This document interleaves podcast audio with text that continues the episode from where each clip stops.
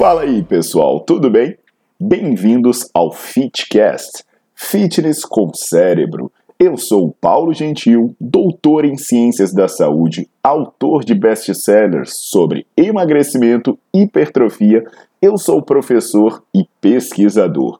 Este canal foi feito especialmente para quem gosta de cuidar do corpo, mas não descuida da inteligência. Aqui a verdade é dita com evidências científicas, doa a quem doer. Não esqueçam de seguir o canal e divulgar. E também eu convido vocês para olhar os links na descrição do canal para ver as minhas aulas, meus livros e também me buscar nas redes sociais.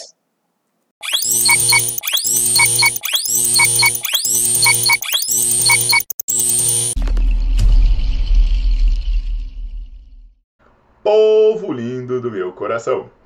Uma pergunta que, assim, cara, eu sou um dos sócios né, da Academia Malharte, eu tô sempre lá treinando, dando pitaco, fazendo a social com a turma. Amo, amo treinar, amo o ambiente de exercício. Ah, Paulo, por que você fez um vídeo sobre TRX? Porque eu amo o ambiente de exercício, para mim é onde eu gosto de treinar, mas o que eu acho mais importante é que todo mundo se exercite. Né? Então, óbvio que o mundo inteiro não pode estar na academia malhar, e tem gente que nem de academia gosta, então pode treinar em casa.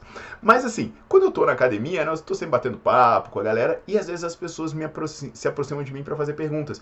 E uma das coisas que as pessoas perguntam muito, e eu vejo a galera treinando, e talvez você deva sentir, ou tem alunos ou alunas que sentem, é uma tontura. Você já viu? Às vezes a pessoa faz muito esforço, assim, sei lá, tá fazendo um leg press pesado, aí levanta, puta, vista preta, tem que parar assim, falei, epa, fiquei tonta. Às vezes a, a, vista fica preta, às vezes a pessoa não se equilibra muito bem. Então, eu não sei se você já viu isso no seu dia a dia, se acontece com você, né? Às vezes acontece comigo, mas acontece muito mais na minha realidade quando eu tô treinando principalmente com mulheres.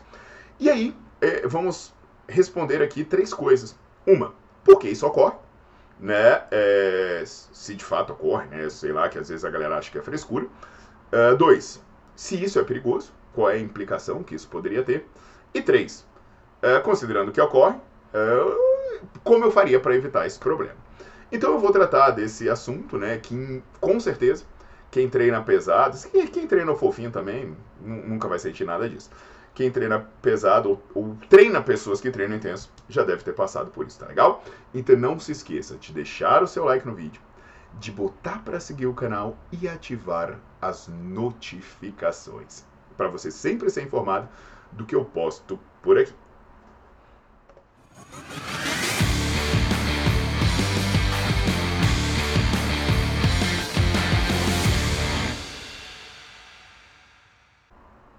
Meus queridos, eu, antes da vinheta, né? Eu falei assim, especialmente mulheres, eu falei muito em mulheres. Aí, caraca, aí vem, né? É, mas mulheres que, que, mulheres, né? Mulheres cromossomo XX, que hoje em dia eu, eu, eu sou velho, né? Pra mim, é, é, como diz aquela música do Falcão, né? Homem é homem, menino é macaco, menino, macaco é macaco, e, e, vai. Quem conhece a música sabe o resto. É, eu tenho até um vídeo que eu falo sobre trans aqui. É, mas assim, não é porque eu tô sendo machista, não, dizendo que mulher é fraca, mulher é fresca e passa mal, não. É, eu, eu estudei muito mulheres. Eu até recomendo que vocês vejam no Nerdflix as sequências de aulas sobre fisiologia feminina. E vê, bicho, eu sou um dos caras que estudou mulheres de verdade. Muito conhecimento sobre isso.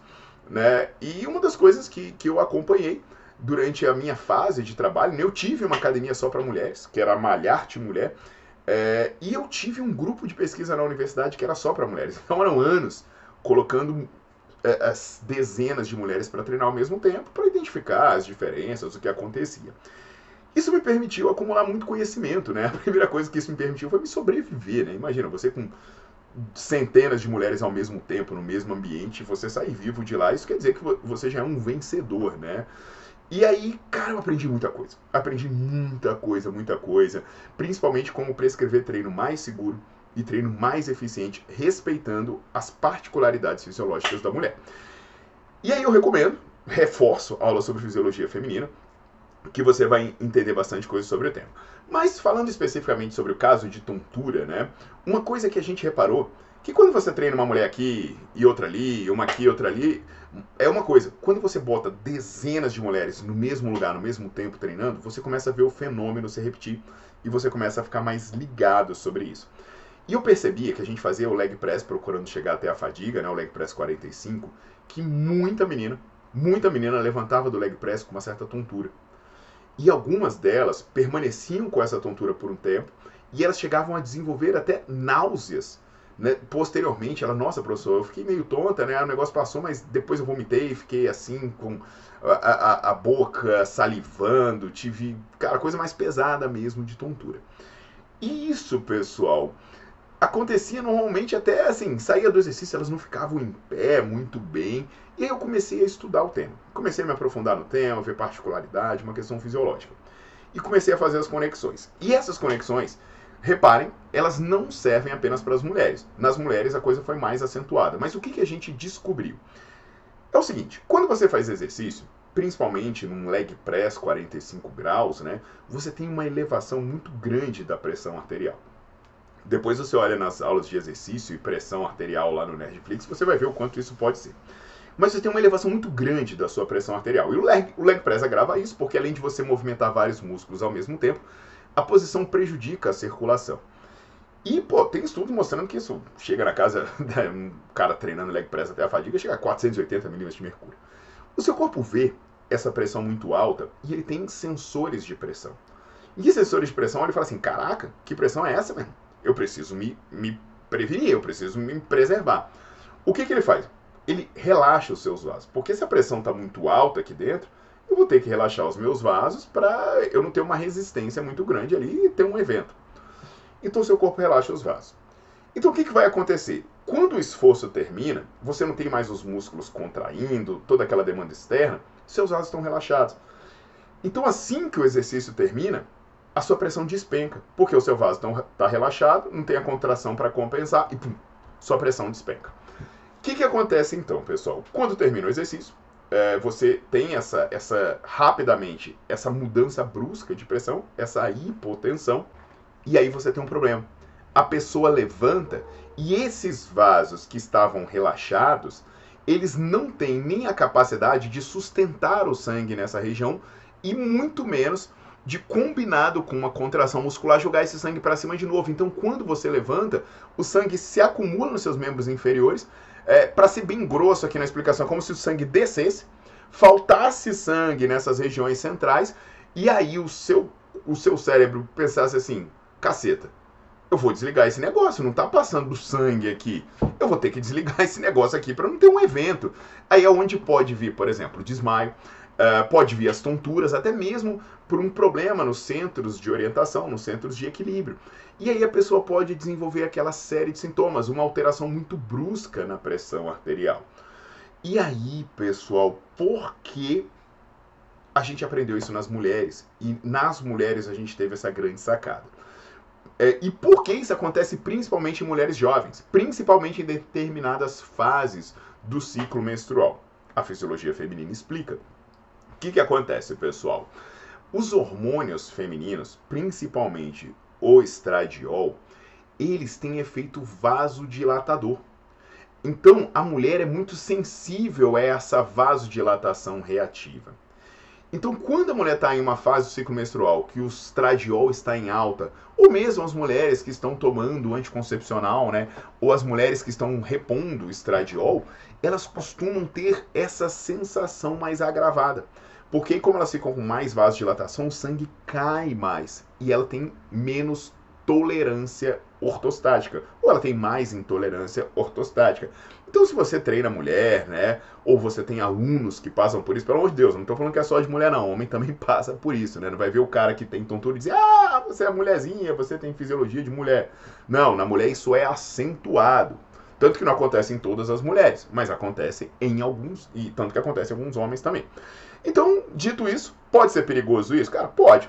Né? Eu expliquei por que acontece, pode ser perigoso, pode, porque a mulher pode ter uma tontura, pode se machucar, é, pode cair, se lesionar, ela pode ir saindo da academia depois de um esforço, ela pode ter um evento, dirigindo, coisa do tipo. Então, a gente tem que saber como evitar. Primeiro ponto, né? O é, que, que acontece então? Quando você fizer um exercício, a primeira coisa que você pode fazer com uma pessoa dessa que tem tontura, né? O exercício que dá o sintoma, nem todo exercício dá o sintoma, normalmente o leg press é o que dá mais sintoma. O que, que você pode fazer? não deixar essa pessoa se levantar de uma vez. Porque lembra que depois do esforço ela tem uma vasodilatação, então você vai ter que fazer uma transição para o corpo começar a entender: opa, o esforço terminou, posso contrair de novo. Terminou o esforço, a pessoa fica sentada, a pessoa fica sentada, dá uma respirada, aí os vasos dela vão voltando ao seu estado normal. Ela vai levantar gradualmente, ela vai se escorar no equipamento e depois ela se restabelece. Outra coisa, não foi suficiente isso. Você vai ter que dar uma ajudinha para esse sangue ser bombeado de novo. E quem faz esse bombeamento, né? Tem aula sobre variz aqui em que eu conto a história da panturrilha. Quem faz, quem é esse seu segundo coração é a panturrilha. Então, quando você fizer essa transição e botar a pessoa em pé, você vai fazer algumas flexões plantares, você vai fazer um, umas contrações de panturrilha, vai jogar para a ponta do pé, para a panturrilha contrair e fazer com que esse sangue suba, evitando sintomas. Você pode até fazer antes de levantar algumas contrações de panturrilha. Então, é mais uma opção. Agora, se nada disso resolver, poxa, Paulo, eu fiz a transição, eu fiz exercício de panturrilha, minha aluna continua tendo tontura, tendo náusea, cara, aí você vai ter que pensar em substituir exercício.